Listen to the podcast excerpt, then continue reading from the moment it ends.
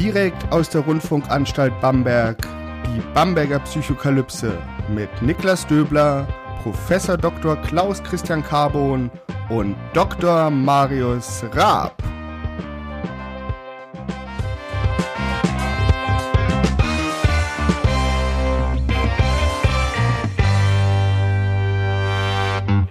Herzlich willkommen hier zur Bamberger Psychokalypse. Mein Name ist Niklas Döbler. Ich bin Psychologe und wissenschaftlicher Mitarbeiter am Lehrstuhl für allgemeine Psychologie und Methodenlehre der Otto Friedrich Universität. Und wie immer mache ich diesen Podcast nicht alleine, sondern anwesend virtuell sind Professor Dr. Klaus Christian Carbon und Dr. Marius Raab. Hallo. Servus, hallo. Hallo. Wir befinden uns bereits im vierten Kapitel. Wir starten heute ein neues Kapitel. Das Thema dieses Kapitels wird Spielen sein. Wir werden über Spiele im kulturellen Kontext reden. Wir werden über Spiele in einem ja, wirtschaftlichen Kontext reden und natürlich auch eine Debatte anschneiden, die sehr, sehr viel rezipiert wird und in der, in der die Psychologie definitiv gefragt ist, und zwar die der Videospiele. Vielleicht noch ein kurzer Hinweis für die bisherigen Kapitel, auch wenn es Kapitel heißt, unser Podcast ist nicht so aufgebaut wie ein Buch. Das bedeutet, man kann auch einfach im zweiten Kapitel einsteigen, ohne das erste gehört zu haben und auch später nur die einzelnen Verse immer innerhalb eines Kapitels beziehen sich eventuell oder ziemlich sicher aufeinander. Aber das vielleicht nur als Hinweis, ähm, dass man dementsprechend auch nicht von ganz vorne anfangen muss, sondern man kann beliebig einsteigen, je nachdem, welches Thema hm, einen interessiert. Interessante Themen haben wir, wie gesagt, auch heute. Spielen. Ja, Marius, warum spielen wir denn überhaupt? Ähm, man könnte, zumindest gibt es die Position auch sagen, dass es angeboren, also das ist ein Ur Urtrieb von Menschen, vielleicht auch von Säugetieren oder höheren Tieren allgemein, und diese Frage nach dem Warum stellt sich so eigentlich gar nicht, weil Spiel ist definiert als etwas Zweckfreies. Das heißt, in dem Moment, wo ich spiele, tue ich es eben nicht aus irgendeinem äußeren Grund, sondern Spiel ist eigentlich etwas, wir sagen in der Psychologie, intrinsisch motiviertes aus mir heraus.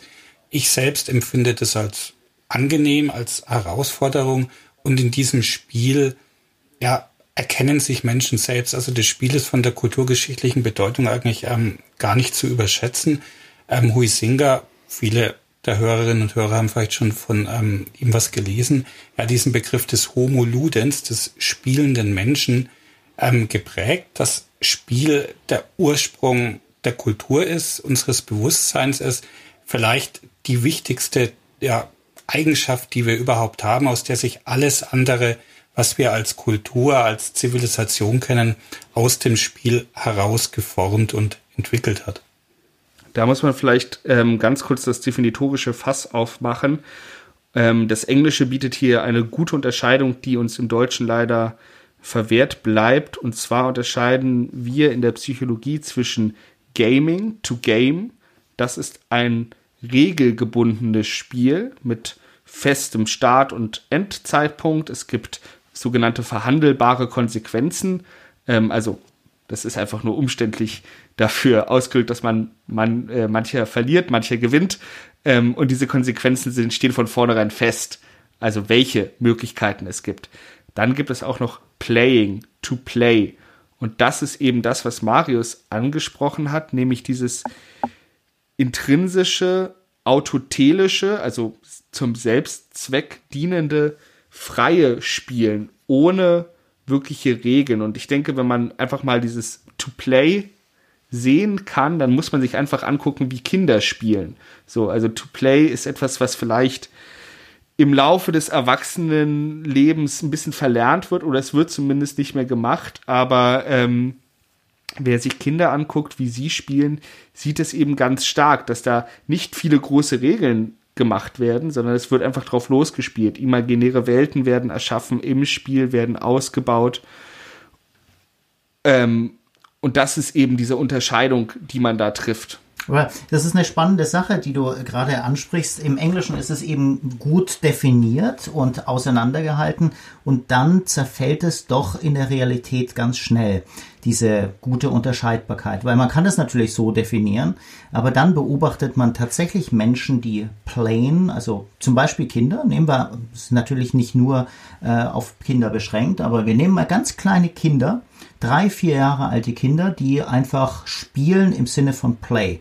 Also ohne Regeln und so weiter. Und was du sehen wirst, es entwickeln sich aber sehr, sehr schnell Regeln und es entstehen auch beispielsweise sowas wie ähm, äh, Dinge, die eben immer wieder gleich laufen. Und das nennt man vielleicht noch nicht Regeln, aber bestimmte Sachen müssen unbedingt eine bestimmte, ich sage jetzt mal, äh, eine Ordnung es muss eben so und so sein. Die Puppe muss das und das Kleid anhaben. Diese Person darf nur dort sitzen und diese äh, Person darf nur mit dem spielen. Und das ist ja eigentlich auch eine interessante Sache, dass wir eben in Kultur, in Kulturhandlungen genau das machen. Wir restringieren uns. Und äh, ich denke eben auch, dieses Play, das irgendwann wirklich zum Game wird, wo man richtig feste Regeln hat, Davor sind es eher so implizite Regeln, leichte Regeln, die man vielleicht auch noch ab, äh, ähm, abändern kann. Aber das ist eigentlich genau die Basis von Kultur. Ist es jetzt dieses, ist es jetzt schlecht, dass wir es anscheinend verlernen und auch schon relativ schnell verlernen, sage ich jetzt mal? Oder ist das wirklich diese kulturschaffende Eigenschaft des Spielens?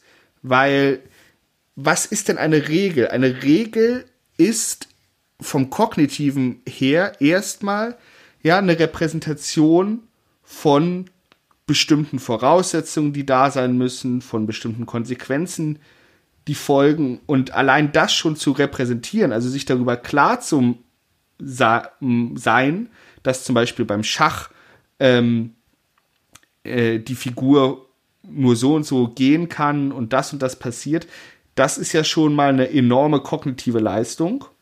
Grundsätzlich, jetzt nicht, jetzt nicht innerhalb des Menschen, aber jetzt im Speziesvergleich. Und das ist ja, und Kultur ist ja auch eben gelernte Regeln, gelernte soziale Regeln, Geflogenheiten, Rituale, Traditionen, ganz, ganz viel. Also einfach Dinge, die von Menschen weitergegeben werden.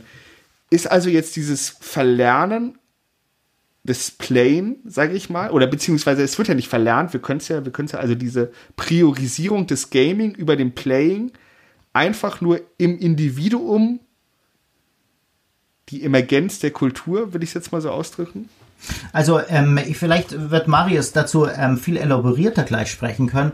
Eines, was mir auf jeden Fall deutlich auffällt, ist, ähm, ich sehe ja tatsächlich so das Ende des 20. Jahrhunderts und jetzt sowieso das 21. Jahrhundert als so eine Art Befreiungsschlag, dass man tatsächlich auch als Erwachsener wieder spielen kann. Also das ist eben maximal über äh, die Möglichkeit, mit Kindern zu spielen, dass man sagt, na ja, dann spiel doch mal mit den Kindern äh, möglich gewesen, dass man überhaupt mal in den spielerischen Modus reinging. Aber im Prinzip war das Erwachsenen verwehrt und ich glaube ja, dass sich deswegen auch andere Dinge einfach entwickelt haben, die sowas ähnliches machen, zum Beispiel künstlerisch tätig zu werden. Also das ist tatsächlich einfach eine These, aber ähm, äh, ob, ob die tatsächlich haltbar ist, kann ich nicht unbedingt sagen, aber es ist auf jeden Fall heute viel einfacher und man merkt aber trotzdem, manche Leute haben es tatsächlich so ein bisschen verlernt und ähm, sie schaffen es auch nicht im Alltag, das einzubauen. Und vielleicht können wir auch heute noch drüber sprechen, wie derart hilfreich es ist, manche Sachen einfach spielerisch anzugehen. Genau, und ähm, Spiel bei Erwachsenen ist vielleicht ein bisschen besser versteckt oder maskiert, aber ich würde jetzt mal behaupten, dass auch sehr viel im Erwachsenenleben ein Spiel ist, wenn man mal genauer hinschaut. Ähm, schönes Beispiel, was ich jetzt mal aus eigener Anschauung kennengelernt habe. Ähm, die Hörerinnen und Hörer kennen vielleicht Studentenverbindungen oder inzwischen gibt es ja auch Studierendenverbindungen, die Frauen aufnehmen. Und ähm, diese Abende bei solchen Verbindungen sind ja erstmal was hochreglementiertes, was auch auf den Betrachter, die Betrachterin sehr befremdlich wird. Da sitzen drei Leute vorne mit ähm, komischen Anzügen und hauen mit so einem Säbel manchmal auf dem Brett auf dem Tisch. Und ähm, also für Leute, die das nicht gewohnt sind, sehr befremdlich, eigentlich überhaupt nicht spielerisch. Und irgendwann hat mir dann mal jemand erklärt, was das Ganze soll, nämlich so eine Kneipe, so heißt es bei Verbindungen, dient letztlich auch dazu, den gesellschaftlichen Umgang mit Regeln und das Herausfordern von Autoritäten zu lernen, spielerisch, weil so richtig was passieren kann. Einem dort nicht, sofern man jetzt nicht eine Schlägerei anfängt oder so. Das heißt, es ist erstmal was sehr reglementiertes, es ist ein Game, kein Play, aber es ist so eine Art geschützter Raum gewesen. Das sind wir bei einem weiteren wichtigen Begriff im Spiel, der geschützte Raum, in dem ich mich erproben kann, in dem ich Fähigkeiten austesten kann, in dem ich zum Beispiel auch Autoritäten herausfordern kann. Also ist so eine Kneipe bei Verbindungen eigentlich auch ein Spiel, aber halt jetzt nicht ein Spiel, wo man irgendwie im Sandkasten oder Fangen spielt, sondern es ist was sehr formalisiertes. Aber nichtsdestotrotz, ich muss mich jetzt für diese Geräusche entschuldigen. Meine Katze steigt hier gerade auf dem Mikrofonkabeln herum. Ähm, genau, also es ist sehr es ist eine relativ große Katze, ja. wie ich auf jeden Fall gerade sehe. Ja. Genau. Genau, also Spiel ist manchmal auch da, wo man es erstmal nicht vermutet, weil Spiel ist auch immer dann, wenn wir Regeln und Grenzen austesten, versuchen zu überschreiten, um zu schauen, welche Konsequenzen hat das. Und das ist was, was uns auch im Erwachsenenleben immer wieder begegnet, was eigentlich auch notwendig ist immer mal dazu schauen, an welche Grenzen kann ich gehen, wo ist es auch mal lohnenswert, den Status quo in Frage zu stellen und mir da eben diese Freiräume dazu auch zu schaffen. Insofern denke ich nicht, dass wir Erwachsenen das wirklich verlernen.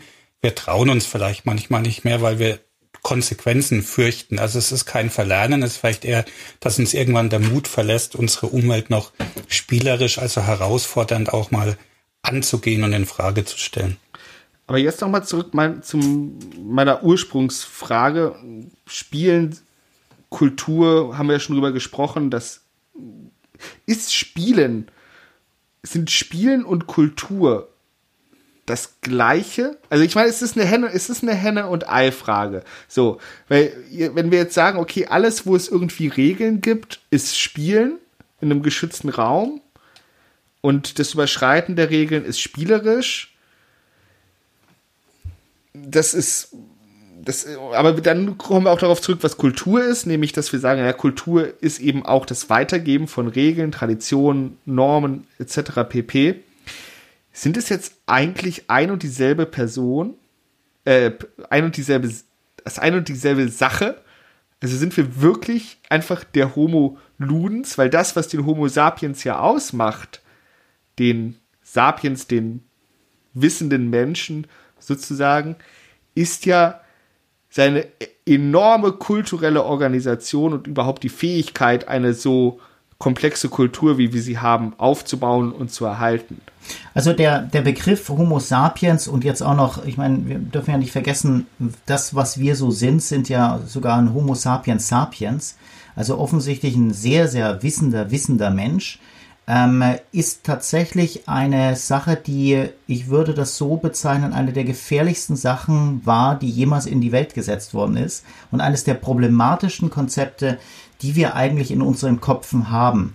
Und es hat auch zum Beispiel die Psychologie sehr, sehr lange begleitet und bis vor ganz kurzem, das war wie so eine Art Bannfluch, dass man sich eigentlich immer nur damit beschäftigt hat, wie kognitiv hochwertig ein Mensch ist und hat vollkommen andere Dinge vernachlässigt, beispielsweise Affekte und beispielsweise auch sowas wie spielerisches Ausverhandeln. Also dieses, ähm, diese Idee des Sapiens Sapiens impliziert im Prinzip eigentlich immer, dass alles sehr, sehr logisch ist und sehr, sehr rational aufgebaut ist.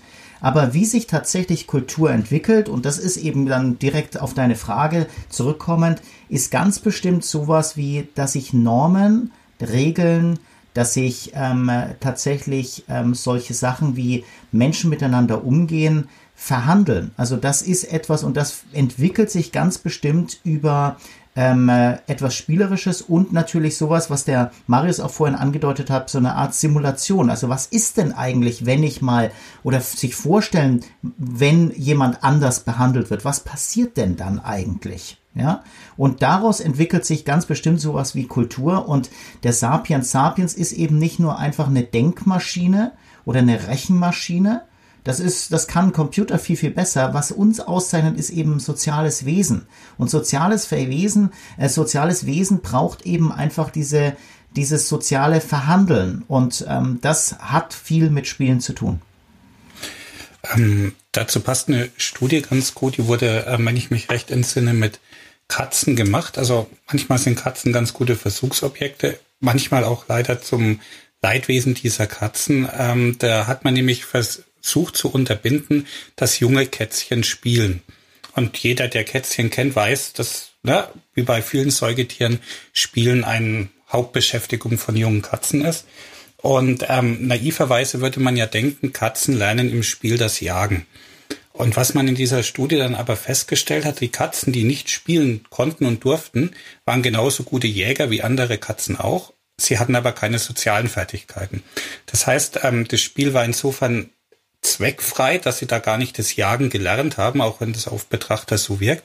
Aber es war eben nicht sinnfrei. Der Sinn des Spiels war, sich auch in diesem sozialen Kontext mit anderen Artgenossen zu arrangieren, was ja auch ähm, sehr wichtig ist, was vielleicht sogar auf lange Sicht wichtiger ist, als jetzt der beste Jäger zu sein. Und nur weil ein Spiel nach irgendetwas aussieht, heißt es nicht, dass der eigentliche Sinn oder auch der psychologische Nutzen dieses Spiels in der beobachteten Tätigkeit liegt, sondern das kann auch sehr subtil sein. Ich kann dabei Dinge lernen, die einem überhaupt nicht auffallen, die vielleicht auch dem Spielenden gar nicht bewusst sind, die aber für mein späteres Leben vielleicht eine ganz, ganz große Bedeutung haben können. Und das ist eben die Stärke des Spiels, diesen Sinn dabei erfahrbar zu machen, der nicht unbedingt in der oberflächlichen Handlung direkt erkennbar ist kann man dann vielleicht sagen, dass wenn wir uns jetzt den, und jetzt wird sehr poetisch, den reinen Wein der Kultur einschenken, das dann dekantieren, dann bleibt das Spiel zurück, sozusagen. Also das Spiel als, ja, vielleicht auch als Konzentrat der Kultur. Also wenn man Kultur, wie Kultur sich aufbaut, soziales Miteinander erfahren will, muss man sich angucken, wie wir spielen, weil das ist, das ist die Essenz sozusagen. Ich würde mal sagen, man muss es nicht angucken, man muss einfach selbst spielen, dann wird es mhm. erfahrbar. Durchs Zugucken ist der, die ja. Lernerfahrung begrenzt, aber ich kann mich ja selbst zum Teil dieser Spiele machen, in Vereinen, im Freundeskreis und eben mich auch in dieser Rolle dann reflektieren, um eben zu schauen, was für Regeln existieren, wie bin ich motiviert und welche Ziele verfolge ich und dann durch dieses Austesten diese Grenzen zu erweitern und neu zu definieren und dann bin ich eigentlich ein Homo Ludens, ein spielender Mensch.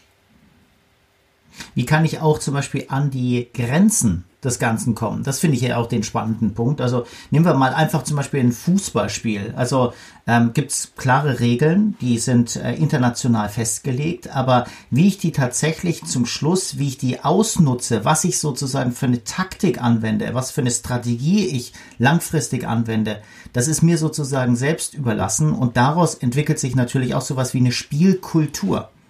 Ja, vielleicht sogar, dass ein bestimmter Verein wenigstens eine Zeit lang unter einem bestimmten Trainer oder einer Trainerin tatsächlich eine ganz, ganz bestimmte ähm, Spieltaktik hat oder eine Spielstrategie. Ja. Hm. Und alle, die Deutsch-LK hatten, die kennen Max Frisch, andere vielleicht auch, aber im Deutsch-LK war das Pflichtlektüre, zumindest war das bei mir noch so. Und ähm, das passt insofern gut, weil als Huizinga sein Homo Ludens 38 veröffentlicht hat, da war so die Gegenposition eben auch der Homo Faber und jetzt klingelt's wahrscheinlich bei einigen, ne? Der machende Mensch, der Ingenieur, der mit Ratio und Verstand sein Leben in den Griff irgendwie kriegt und die Welt. Und wie wir bei Homo Faber halt sehen, er scheitert halt grandios, weil er eben bestimmte Aspekte der Existenz, aber auch einfach seine eigenen Unzulänglichkeiten völlig ausblendet in diesem Ingenieurswahn oder in diesem Wahn, der Beherrscher der Umwelt zu sein. Und der Homo Ludens ist eben der Gegenentwurf zu diesem Homo Faber, der nicht nur durch ähm, dieses, ne, wir hatten es Homo sapiens sapiens, nicht nur durch diesen Intellekt getrieben ist, sondern auch durch Neugierde und auch die Fähigkeit und vielleicht sogar auch den Wunsch, manchmal zu scheitern. Scheitern kam mir bei Homo Faber nicht vor. Und deshalb ist er dann am Schluss grandios mit seiner ganzen Existenz und auch mit den Konsequenzen für seine Umwelt eben völlig gescheitert, weil dieses kleine Scheitern und dieser Mut, auch ähm, Unzulänglichkeiten zu entdecken, bei ihm eben nicht vorhanden war. Zumal ja seine soziale Kompetenz äh, eigentlich nicht ausgeprägt ist im Homo Faber. Mhm. Also woran scheitert er? Also er hat ja dann diese incestuöse Beziehung und ähm, die aus einer gescheiterten Ehe herausgeht. Er ist anscheinend unfähig, Bindungen einzugehen, außer vielleicht zu sich selbst. Ähm, aber ja, und er war vor allem unfähig, auf eine Jahreszahl neun Monate drauf zu addieren, mal zu überlegen. Ne? Also ein Ingenieur, der nicht mal ähm, neun Monate wo drauf addieren kann. Also das waren, daran sieht man, das war jetzt nicht unbedingt eine Rechenschwäche, es war einfach, wie du sagst, diese Unfähigkeit oder dieser, diese Angst davor, sich selbst zu reflektieren und in Frage zu stellen mit ja, den Konsequenzen für seine Tochter. Ich kann mir jetzt aber halt vorstellen, dass viele unserer Hörerinnen sagen, so, das kann doch nicht wahr sein, dass unser ganzes Umfeld, unsere ganze Welt, unsere Realität, unser soziales Miteinander alles nur ein Spiel sein soll. Da muss man halt, wie gesagt, eben einfach sich sagen, okay, wir müssen unterscheiden zwischen Play und Game. Vielleicht ist es eher Game als Play. Und man darf sich, denke ich, da auch einfach nicht so so wichtig nehmen, sozusagen. Also ähm, nur, also auch, auch Spiele, auch Games können extrem ernst sein, einen ernsten Zweck verfolgen. Das heißt nicht, dass es immer alles Friede, Freude, Eierkuchen sein muss, sondern eben, dass diese Regeln einfach wichtig sind, diese verhandelbaren Konsequenzen, dass wir simulieren auch im Spiel, was wäre, wenn. Aber das ist ja auch eine ganz, ganz wichtige Sache, dass wir eben sehen, okay, das sind Regeln äh, und damit auch gewisse Determinismen, aber es ist ja vor allem, ist Zufall auch ein großer, wichtiger Teil. Also eine Probabilität. Du hast plötzlich zum Beispiel Würfel. Du hast zum Beispiel sowas wie einen bestimmten Kartenstoß, den du ziehen musst. Ja, du hast sowas wie bei einem, bei einem äh, äh, Spiel mit äh, einer Gruppe, zum Beispiel beim Fußball. Ähm, es gibt eben keine Möglichkeit, es hundertprozentig zu berechnen, wie du draufbolzt und so weiter oder wie der Rasen gerade beschaffen ist. Also du hast eine Zufallskomponente und das ist zutiefst das, was das Leben ausmacht.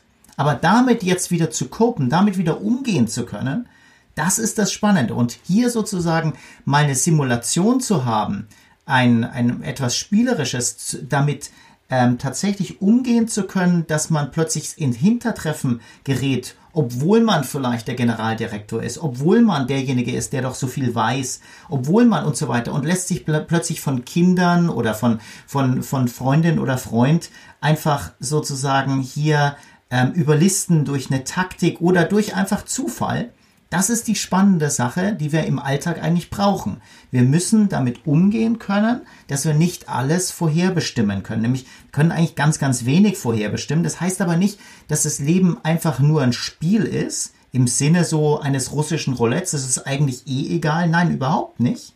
Sondern ich muss im Prinzip auch solche Sachen, ich muss damit umgehen können. Also es geht ganz, ganz viel auch um Coping und das Coping merke ich auch beispielsweise im Verlieren. Also Ganz viele Kinder können am Anfang nicht verlieren und Erwachsene übrigens ja auch nicht.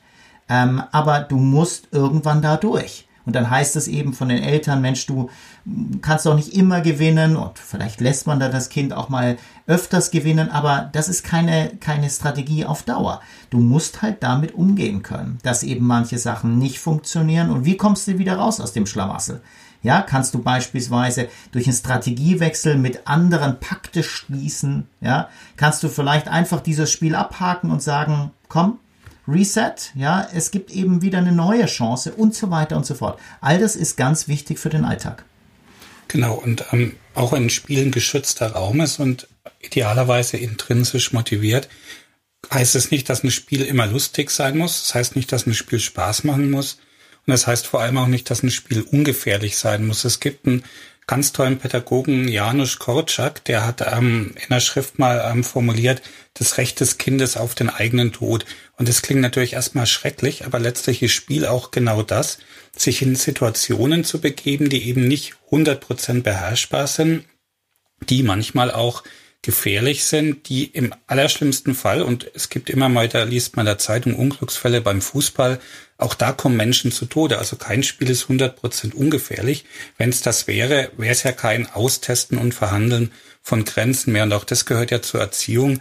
Ähm, Kindern auch mal zuzugestehen, sich in Gefahr zu begeben. Es gibt jetzt auch den Trend wieder bei Spielplätzen, die nicht mehr so komplett ungefährlich zu machen. Das heißt jetzt nicht, dass da rostige Nägel sein dürfen, aber halt, dass nicht jede Kante und jede Unebenheit in so weiches Zeug gepackt wird, einfach weil Kinder auch lernen müssen, mit sowas umzugehen, das zu erkennen und motorisch darauf zu reagieren. Das heißt, Spiel ist nicht immer ungefährlich, Spiel ist nicht immer lustig und insofern ja, ich kann das Leben als Spiel begreifen, wenn ich mich mal von dieser naiven Vorstellung freimache, dass Spiel was Nettes ist, was man abends mal zwei Stunden Siedler oder was spielt und ansonsten keine Konsequenzen für den Alltag hat. Das ist nur ein ganz kleiner Teil vom Spiel. Spiel ist eigentlich viel mehr. Und dazu muss man sagen, dass diese ganzen sozialen Normen, nach denen wir leben, die wir, die sich mühevoll ausgestaltet haben, die sind alle verhandelbar.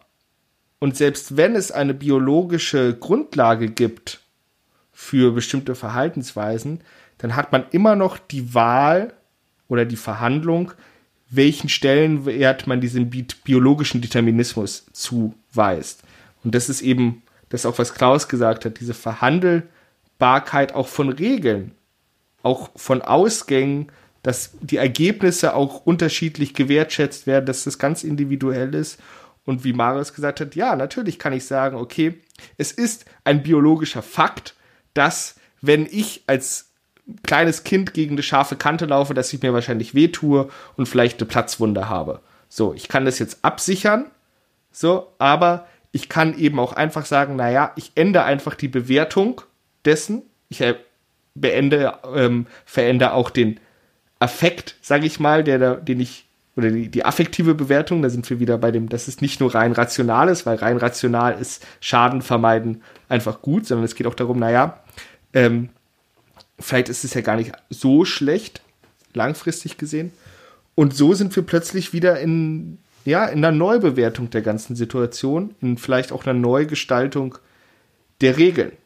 Ja, und ähm, was wir auch ähm, eigentlich sehr, sehr wichtigerweise noch besprechen müssen, ist eben, welche Facetten es alles gibt äh, beim Spiel. Also nehmen wir mal ein ganz, ganz einfaches Spiel. Wir nehmen mal so ein Spiel wie ähm, auf dem äh, Spielplatz, auf dem Sandkasten, ähm, kommen zwei Kinder zusammen, es kommt ein drittes äh, Kind zu, äh, noch dazu und die bauen Sandburgen, eigentlich einigermaßen unabhängig. Irgendwann greift dieses eine Kind die Schaufel vom anderen. Jeder kennt diese Situation.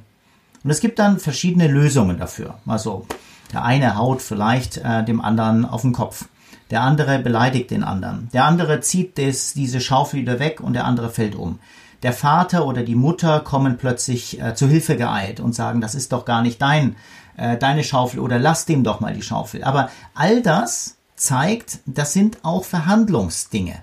Und das Spannende ist eben, zum Schluss ist eben aus dieser einfachen, wo man sagt, naja, ist das irgendwie pädagogisch wichtig, dass jemand Sandburgen bauen kann? Ja, es ist enorm wichtig weil es geht zum Beispiel um etwas Soziales auszuhandeln. Und was man eben jetzt auch immer wieder sieht, ist, dass Eltern sehr, sehr schnell in das äh, Spiel der Kinder eingreifen. Zum Beispiel, was Marius gesagt hat, um sie vor Gefahren zu, ähm, tatsächlich zu schützen. Also was weiß ich, weil man sagt, oh, die, die essen gerade in Sand oder äh, der eine hat jetzt die äh, Plastikschippe äh, auf den Kopf des anderen gehaut. Natürlich sind das gar nicht so richtig schöne Sachen, aber die Frage ist eben, wie kann ein Kind tatsächlich lernen und verstehen, was es bedeutet ist, sowas wie dem anderen das wegzunehmen, sowas wie Eigentum, dass sowas aber auch vielleicht auch verhandelbar ist, dass man zum Beispiel sagt, okay, also ich habe diese tolle Schaufel, aber ich habe ja auch ähm, hier will ich diesen anderen Eimer haben. Vielleicht gibt es ja die Möglichkeit, den auszutauschen.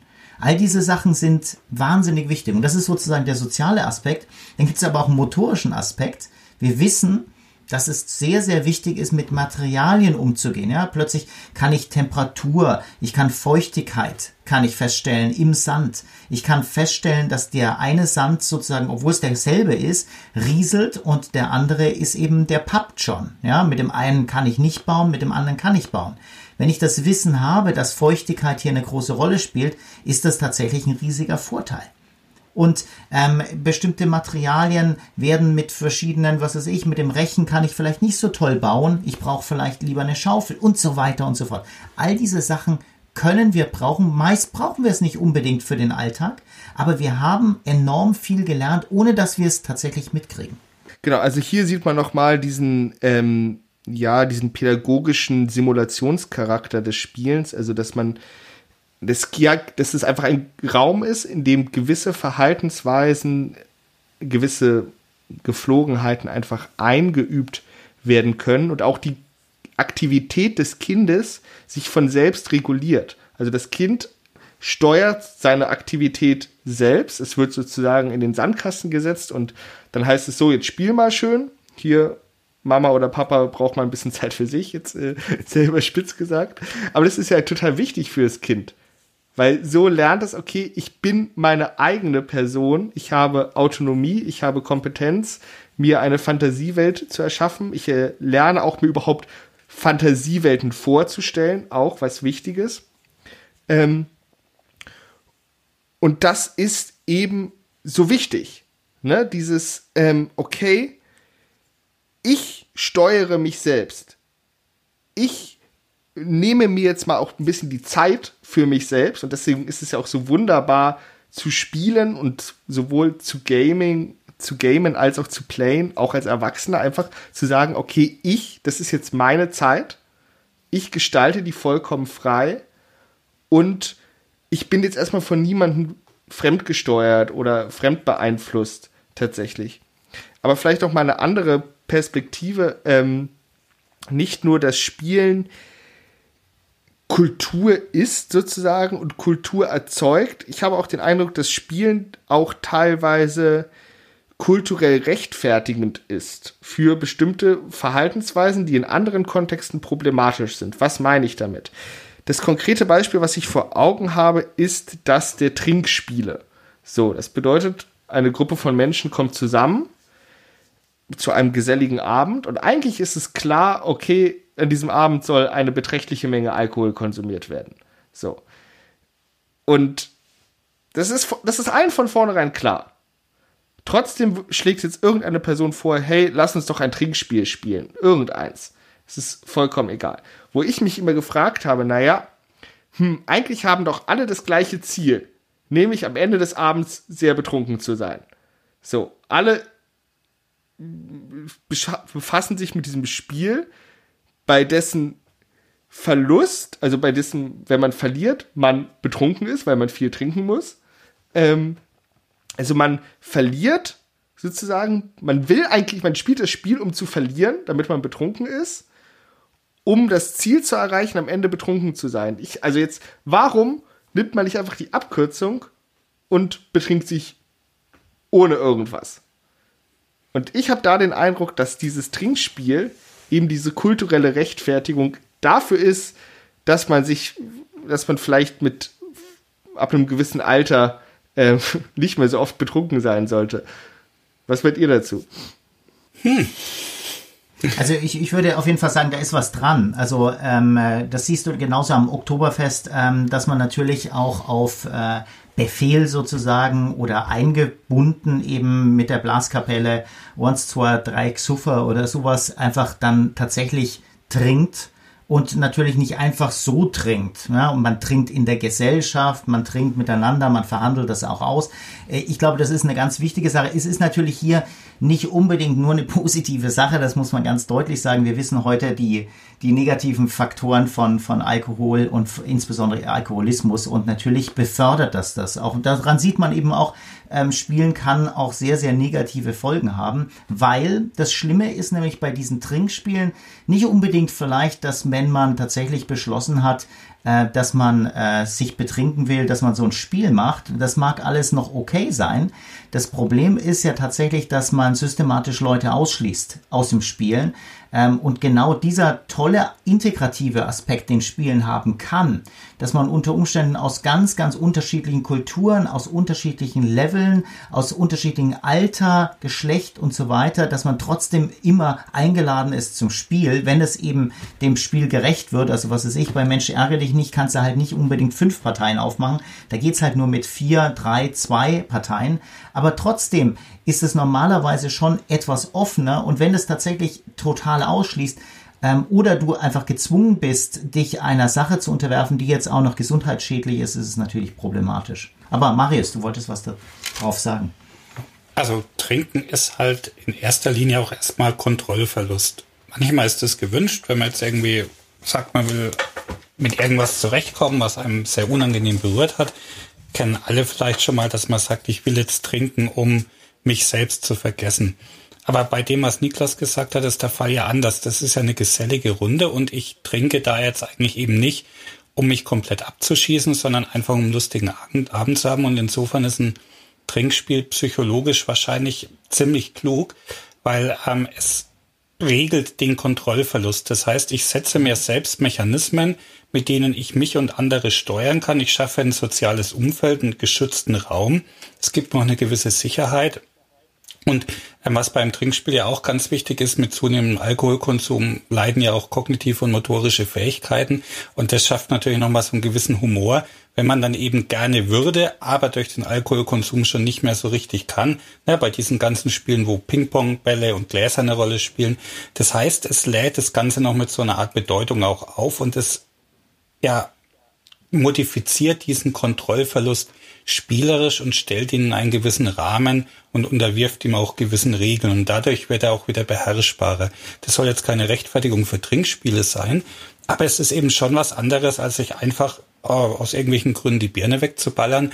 Es lädt das Ganze mit Bedeutungen und mit Regeln auf und stellt es so eben wiederum in einen neuen Kontext. Und damit ist eigentlich auch dieser Begriff Trinkspiel durchaus gerechtfertigt. Ob das jetzt immer so sinnvoll ist, ist nochmal eine andere Frage, gerade mit den auch negativen Langzeitfolgen von Alkohol. Aber es ist allemal besser, als jetzt einfach nur sich so stumpf wegzuleuchten. Aber das ist ja total spannend, ne? wie, wie du gerade gesagt hast, wie Spiel und Situation miteinander verworben, verwoben werden und dann was Neues zu erschaffen. So, ich kann das Spiel, äh, was du jetzt angesprochen hast, ähm, es dürfte vielen Hörerinnen und Hörern unter dem Namen Bierpong äh, äh, bekannt äh, sein. Das kann man auch wunderbar ohne Bier spielen. So, das man kann auch einfach Wasser in die Becher füllen und dann wird es zum, zum reinen Geschicklichkeitsspiel. So, jetzt haben wir dieses Spiel, was mit der Situation des Alkoholkonsums interagiert.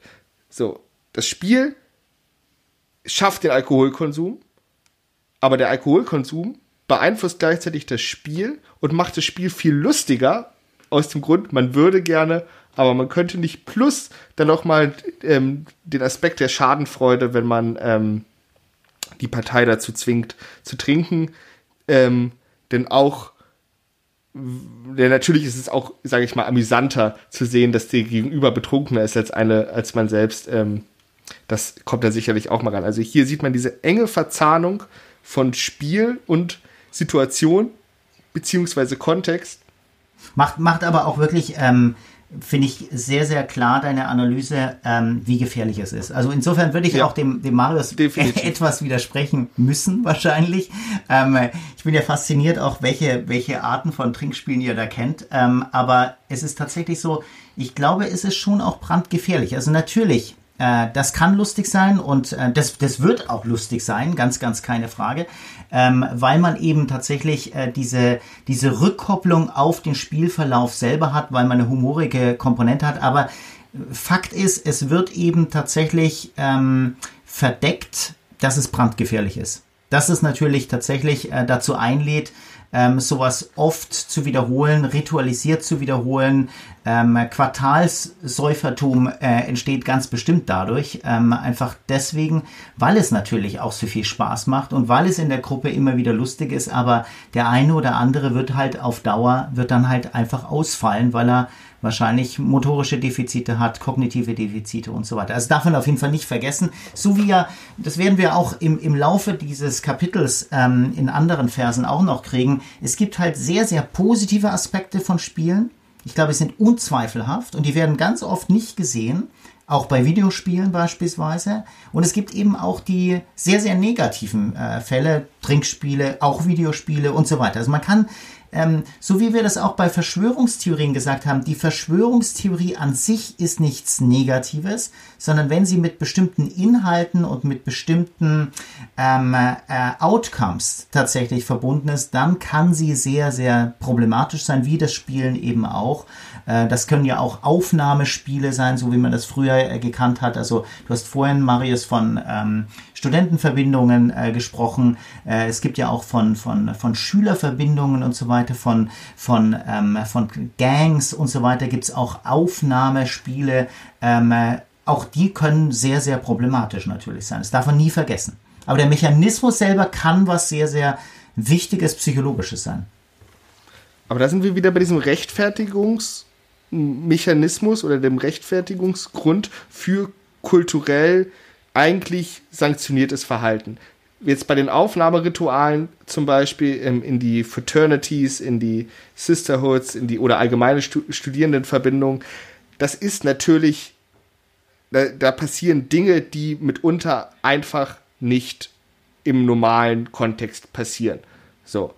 Und hier wird dieser spielerische Kontext missbraucht um das eben zu machen. Unter Umständen. Also wir Wenn, können das natürlich nicht jedem, genau, jedem unter unter, un, unterstellen. Natürlich das wäre wär auch eine gefährliche Sache. Aber ich meine, vielleicht nehmen wir mal dieses Beispiel, das hat mich vorhin sehr, sehr erinnert, was Marius am Anfang gesagt hat, an, an äh, Fasching. Äh, oder noch extremer Karneval. Weil Fasching im Süden oder Fasnacht äh, ist noch anders geprägt als der Karneval. Beim Karneval im, im Rheinland ähm, äh, ist tatsächlich ja äh, schon eine wirkliche Ausnahmesituation. Das ist eine knappe Woche, wo tatsächlich die Welt verändert wird, wo beispielsweise auch Rollen ganz neu verhandelt werden. Und es ist ja äußerst spannend äußerst spannend, dass Personen, die unter Umständen einfache Arbeiter sind, einfache Angestellte, plötzlich eben äh, tatsächlich ganz, ganz wichtige Rollen ähm, und Uniformen anhaben, ähm, äh, ganz äh, eigene, ähm, ähm ja, ähm, also Positionen einnehmen und ähm, dann tatsächlich auch sich verändern und ähm, dass eben die ganze Kultur sich in dieser Zeit verändert. Sachen werden neu verhandelt, äh, bis hin zu ähm, äh, Eheverhältnisse werden neu verhandelt und so weiter und ähm, ähm, eben auf diesen in diesen sechs Tagen meist äh, tatsächlich äh, vollkommen ähm, Dinge hinterfragt werden. Und das kann ja eine ganz, ganz wichtige Rolle spielen, ja, dass man einfach tatsächlich sich mal neu reflektiert. Ob das natürlich dann tatsächlich immer so passiert und ob das immer einen positiven Outcome hat, das wage ich zu bezweifeln. Aber erstmal ist es eine wahnsinnig spannende Sache und zeugt natürlich schon von einer extrem hohen Kultur, dass man das überhaupt schafft. Dass man nicht einfach immer seine Sache so immer deterministisch abgeht, jeden Morgen in seinen Alltag eintaucht, sondern tatsächlich das einfach durchbricht. Bewusst durchbricht, aber wie der Marius auch vorhin gesagt hat, in einem doch sicheren Raum. Es ist sozusagen, es ist abgesegnet. Ähm, man darf das sozusagen, also man darf in bestimmten Grenzen Dinge machen. Man darf plötzlich Krawatten abschneiden. Ja, ich meine, äh, das ist normalerweise eine, eine, eine klare Sachbeschädigung mit ähm, unter Umständen könnte man auch sagen einer, ähm, einer Körperverletzungsmöglichkeit, äh, eine Einfachung, weil das ist ja relativ nahe vom Hals. Also normalerweise, wenn man das im Alltag machen würde, würdest du wahrscheinlich sehr, sehr schwer angeklagt werden, mit Recht. Aber innerhalb dieses Karnevals ist das eben was was du eigentlich erwarten musst. Und nur wenn du mit der Kultur nicht vertraut bist, äh, wirst, wirst du wahrscheinlich auch schockiert sein. Ansonsten wirst du dir einfach denken, Mensch, warum hast du jetzt heute diesen teuren ähm, ähm, Schlips tatsächlich angezogen? Genau. Und, und ähm, hinter diesen Oberflächenmerkmalen, was da alles drinsteckt, also zum einen dieser Spott auf militärische Hierarchien und Insignien, auch das, was man jetzt heutzutage als genderfluid bezeichnen würde, auch das Spiel mit Geschlechtsrollen. Das ist eigentlich revolutionär, was in diesem Karneval da jedes Jahr passiert, was sich jetzt die breite Gesellschaft mühsam erkämpft an Fortschritt, wurde da schon viel früher auch immer mal wieder, und wenn es halt nur für ein paar Tage im Jahr war, zumindest verhandelt und ins Bewusstsein gerückt. Also eigentlich ist das Karneval schon was Tolles. Es ist nur Konfetti schmeißen und saufen. Es ist auch das Spiel mit Hierarchien, mit Rollen, mit Identitäten, was da einmal im Jahr zelebriert wird. Extrem wichtige Persönlichkeiten werden attackiert auch ähm, in, in Form von Verhohnepiepelungen. Äh, Wegen werden aufgebaut mit, mit riesenhaften, äh, monsterhaften Politikerdarstellungen, die eben grotesk dargestellt werden. All das, ja, absolut. Ja. Beeindruckend. Vielleicht ist das der Grund, warum äh, Karneval im ehemaligen preußischen Kulturraum deshalb so viel bis gar kein, äh, so viel Ablehnung beziehungsweise überhaupt keine Beachtung findet. Äh, Und zwar aber, warum? Also äh, äh, erklär's. Also warum? Ne, ich, nein, also ich meine, wenn, wenn jetzt Marius diese Kultur ja. anspricht, die sich ähm, erkämpft werden musste. Ja, es so, war, also man hat die Preußen verspottet ja letztlich, ne, im ja, Karneval. Eben. Also wenn die das gut gefunden hätten, wäre schon Zeigen von Größe gewesen vielleicht, aber das haben sie an sich doch nicht durchringen können. Also eine Gesellschaft, die natürlich stark vom äh, stark militarisiert ist, die sehr stark auf Ordnung gepocht hat, zumindest äußerlich, ähm, ist natürlich dann klar, dass so etwas wie Karneval, wo das eben alles ähm, neu verhandelt wird, ähm, vielleicht ein bisschen ja irritierend wirkt, obwohl Preußen in vielen äh, Punkten sicherlich auch ein revolutionärer. Würde allerdings natürlich nur für die neuere Zeit des, des Karnevals äh, sozusagen gelten können. Ja. Aber was trotzdem ganz, ganz wichtig ist und was wir ja auch gerade schon immer wieder betont haben, ist Perspektivenwechsel mindestens. Also ob du in der alemannischen Fassnacht ähm, geht es natürlich um völlig andere Dinge wiederum, aber es geht tatsächlich auch um Rollenwechsel. Also du bist plötzlich zum Beispiel eine Hexe, ja, äh, du bist eine, eine Person, ein, ein Schellenmann, äh, du bist eine völlig andere Person. Auch das ist ist einfach wahnsinnig wichtig, dass man einen Perspektivenwechsel äh, tatsächlich äh, feststellt und auch mal merkt, wie andere Leute darauf reagieren. Auch das hat ja viel mit Spiel zu tun. Und ich würde jetzt gerne noch eine Sache ansprechen, die du vorhin äh, genannt hast, Klaus, und zwar dieses, okay, dieser geschützte Raum und dass die, dass der sozusagen ja für, für, für alle Parteien gleich sein muss. Und das finde ich einen ganz wichtigen Punkt, denn wenn das nicht so ist, wenn eine Seite das eben nicht als geschützten Raum sieht, sondern vielleicht einfach als Eingriff in ihre Freiheit, Privatsphäre, körperliche Unversehrtheit etc., dann kann es natürlich sein, dass die andere Partei das rechtfertigt mit, ach, jetzt hab dich doch nicht so, ist ja nur ein Spiel. Aber in diesem Kontext ist es eben kein Spiel, weil die eine Person oder die eine Seite sich dem entzieht und sich dem weigert sozusagen diesem geteilten Raum, sicheren Raum in Anführungszeichen oder abgesteckten Raum ist vielleicht ein, ist vielleicht ein treffenderes Wort, wenn man auch die negativen Gestaltungsmöglichkeiten des Spiels betrachtet, weil sie da sich eben weigern, teilzunehmen. Und wenn ich jetzt als jemand ähm, zum Karneval oder zu Fasnacht komme, der nicht um des Brauches des Krawattenabschneidens weiß, dann bin ich mitunter extrem sauer, wenn plötzlich irgendein verkleidetes Krümelmonster zu mir kommt äh, und mir die Krawatte abschneidet.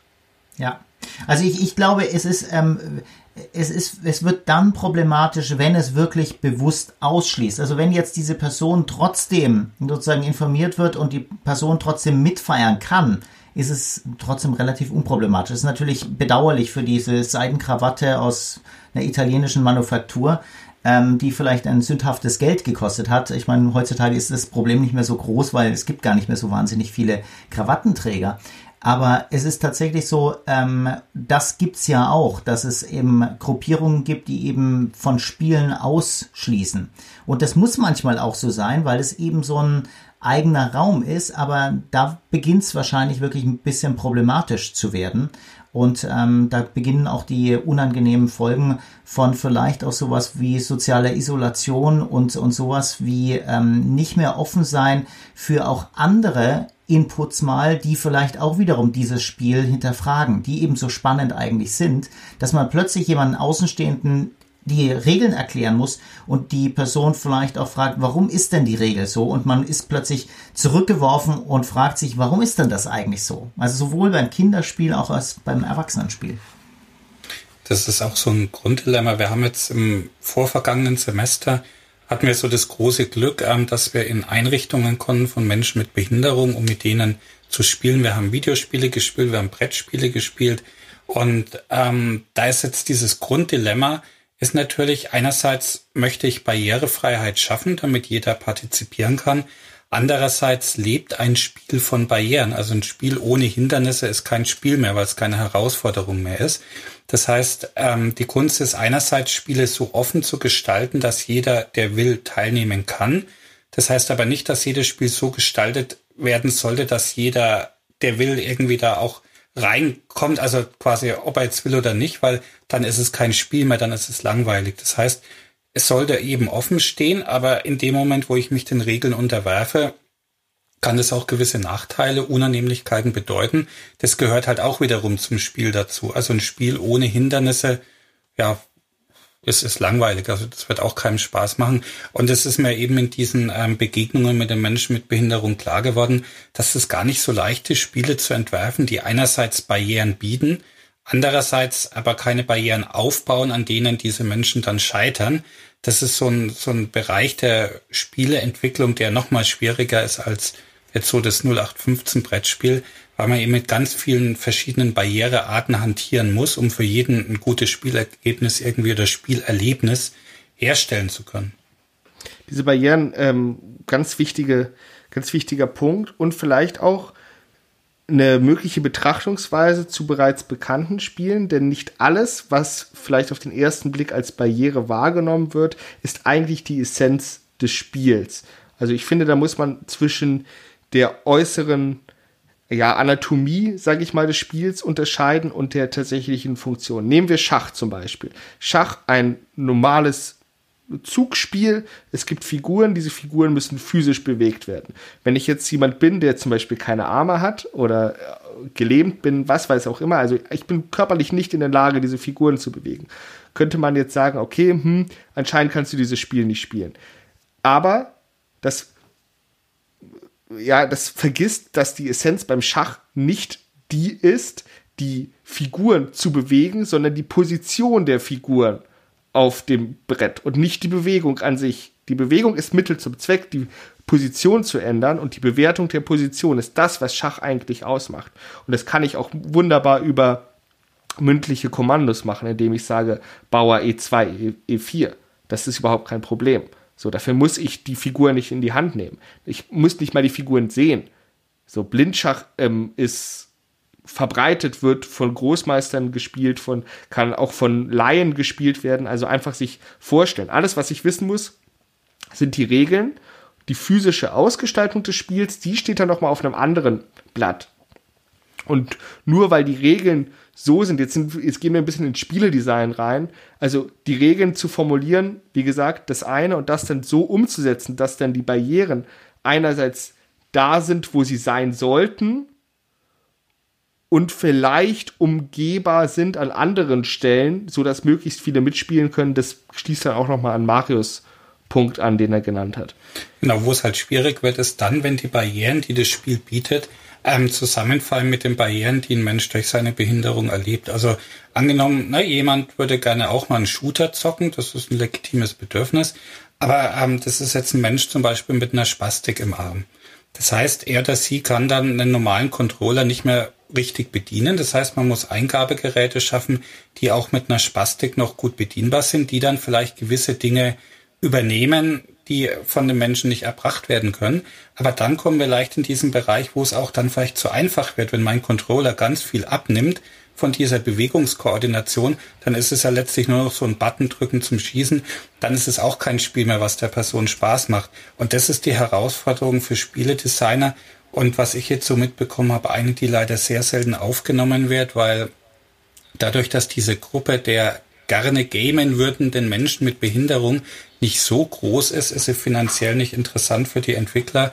Und damit gibt es leider relativ wenig Lösungen für diese Menschen, auch an diesem, an dieser Erfahrung oder Kulturtechnikspiel so zu partizipieren wie andere Menschen. Aber da sieht man mal wieder diese soziale Komponente des Spiels. Ne? Also es geht darum, möglichst viele Leute ins Boot zu holen. Jetzt vielleicht nicht allein aus wirtschaftlichem Interesse, aber allein schon, dass es sowas gibt wie Paralympics, Blindenfußballvereine. Ähm, ich habe letztens was gesehen, das ist ein Fußballverein exklusiv für Leute, die Übergewicht haben.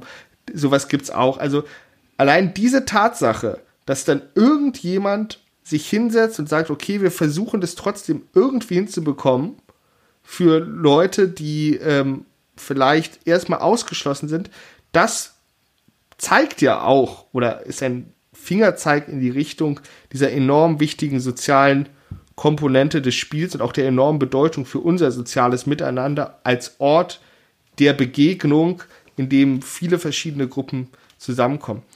Aber vielleicht zum Schluss noch eine kleine ja, interaktive Aufgabe. Es gibt eine Theorie oder es gibt ganz viele Theorien zur, zur menschlichen Motivation in der Psychologie. Aber es gibt eine ganz besonders einflussreiche Theorie zum Thema intrinsische Motivation, die kommt von DC and Ryan, heißen die beiden Autoren.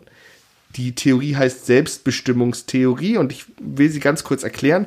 Es geht im Grunde genommen darum, dass sie sagen, okay, eigentlich kann jede Tätigkeit zu einer intrinsischen Motivation umgewandelt werden oder die Motivation einer jeden Tätigkeit kann intrinsisch werden, solange die Tätigkeit in ihrer Ausgestaltung, in ihrer Bewertung die drei Grundbedürfnisse des Menschen befriedigt. Das ist dann so ein Prozessmodell, da geht es von der sogenannten A-Motivation, also dass ich das überhaupt nicht machen will, von der extrinsischen Motivation hin zur ja, introjizierten, introjizierten Motivation, dass ich sage, hm, ich sehe schon, dass es wichtig ist, aber eigentlich habe ich trotzdem keine Lust drauf, sowas wie zum Beispiel Müll runterbringen, ähm, würde ich jetzt mal spontan sagen, zu, hin zur intrinsischen Motivation, dass ich, dass halt, dass ich wirklich aus mir heraus Freude empfinde bei dieser Tätigkeit.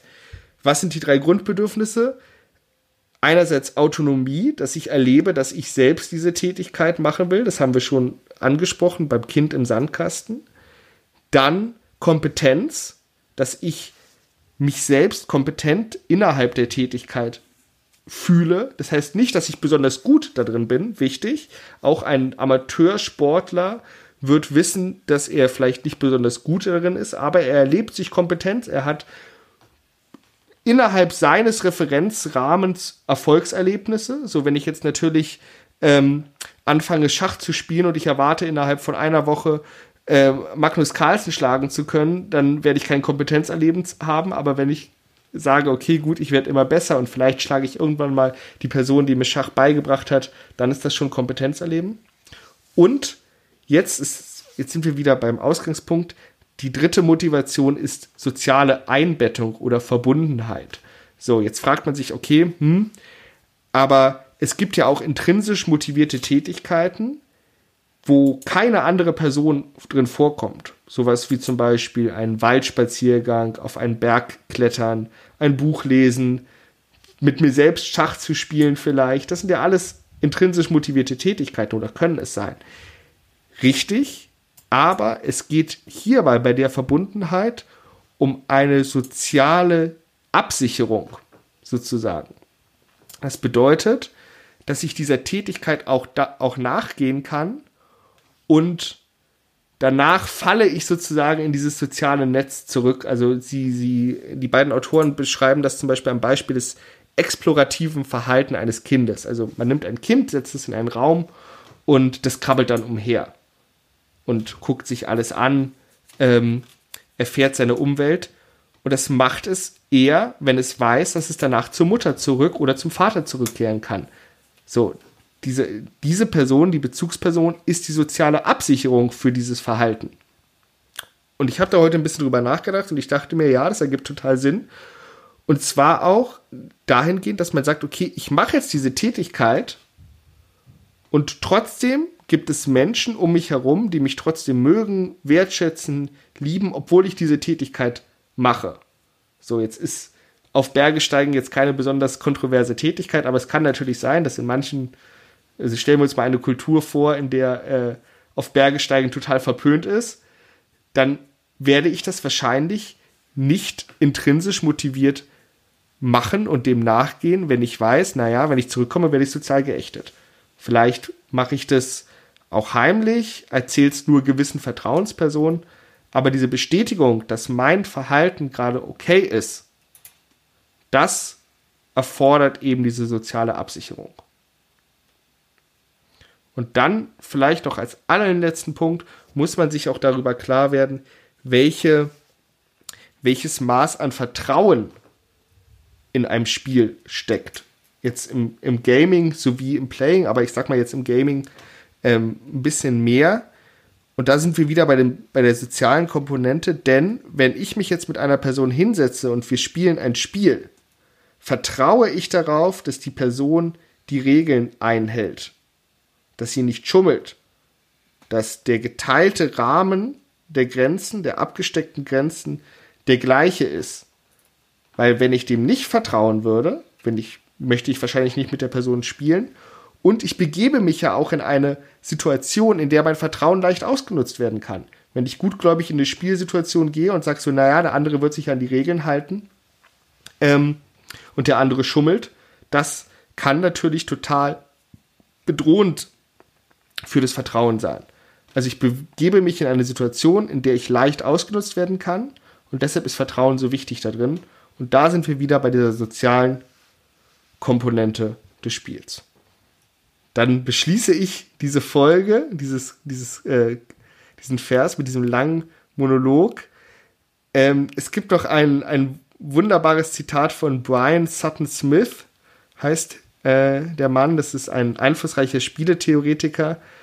Und er hat gesagt, das Gegenteil von Spielen ist nicht Arbeit, sondern es ist Depression. Und das finde ich persönlich ähm, ganz wichtig, wenn man mal, ähm, ja, wenn man sich mal vielleicht nicht die Zeit zum Spielen eingestehen möchte, weil man sagt, ich habe Besseres zu tun. So, Spielen ist eigentlich im Grunde genommen das Beste, was man zu tun haben kann. Genau. Dann möchte ich noch den großen Habe Kerkeling zitieren. Das ganze Leben ist ein Spiel und wir sind nur die Kandidaten. So. Wunderbar. Gut, mit dieser Zitate-Runde tschüss und bis zum nächsten Mal. Macht's so, gut. Ciao. Tschüss. Das war die Bamberger Psychokalypse mit Niklas Döbler, Professor Dr. Klaus Christian Carbon und Dr. Marius Raab. Bis zum nächsten Mal.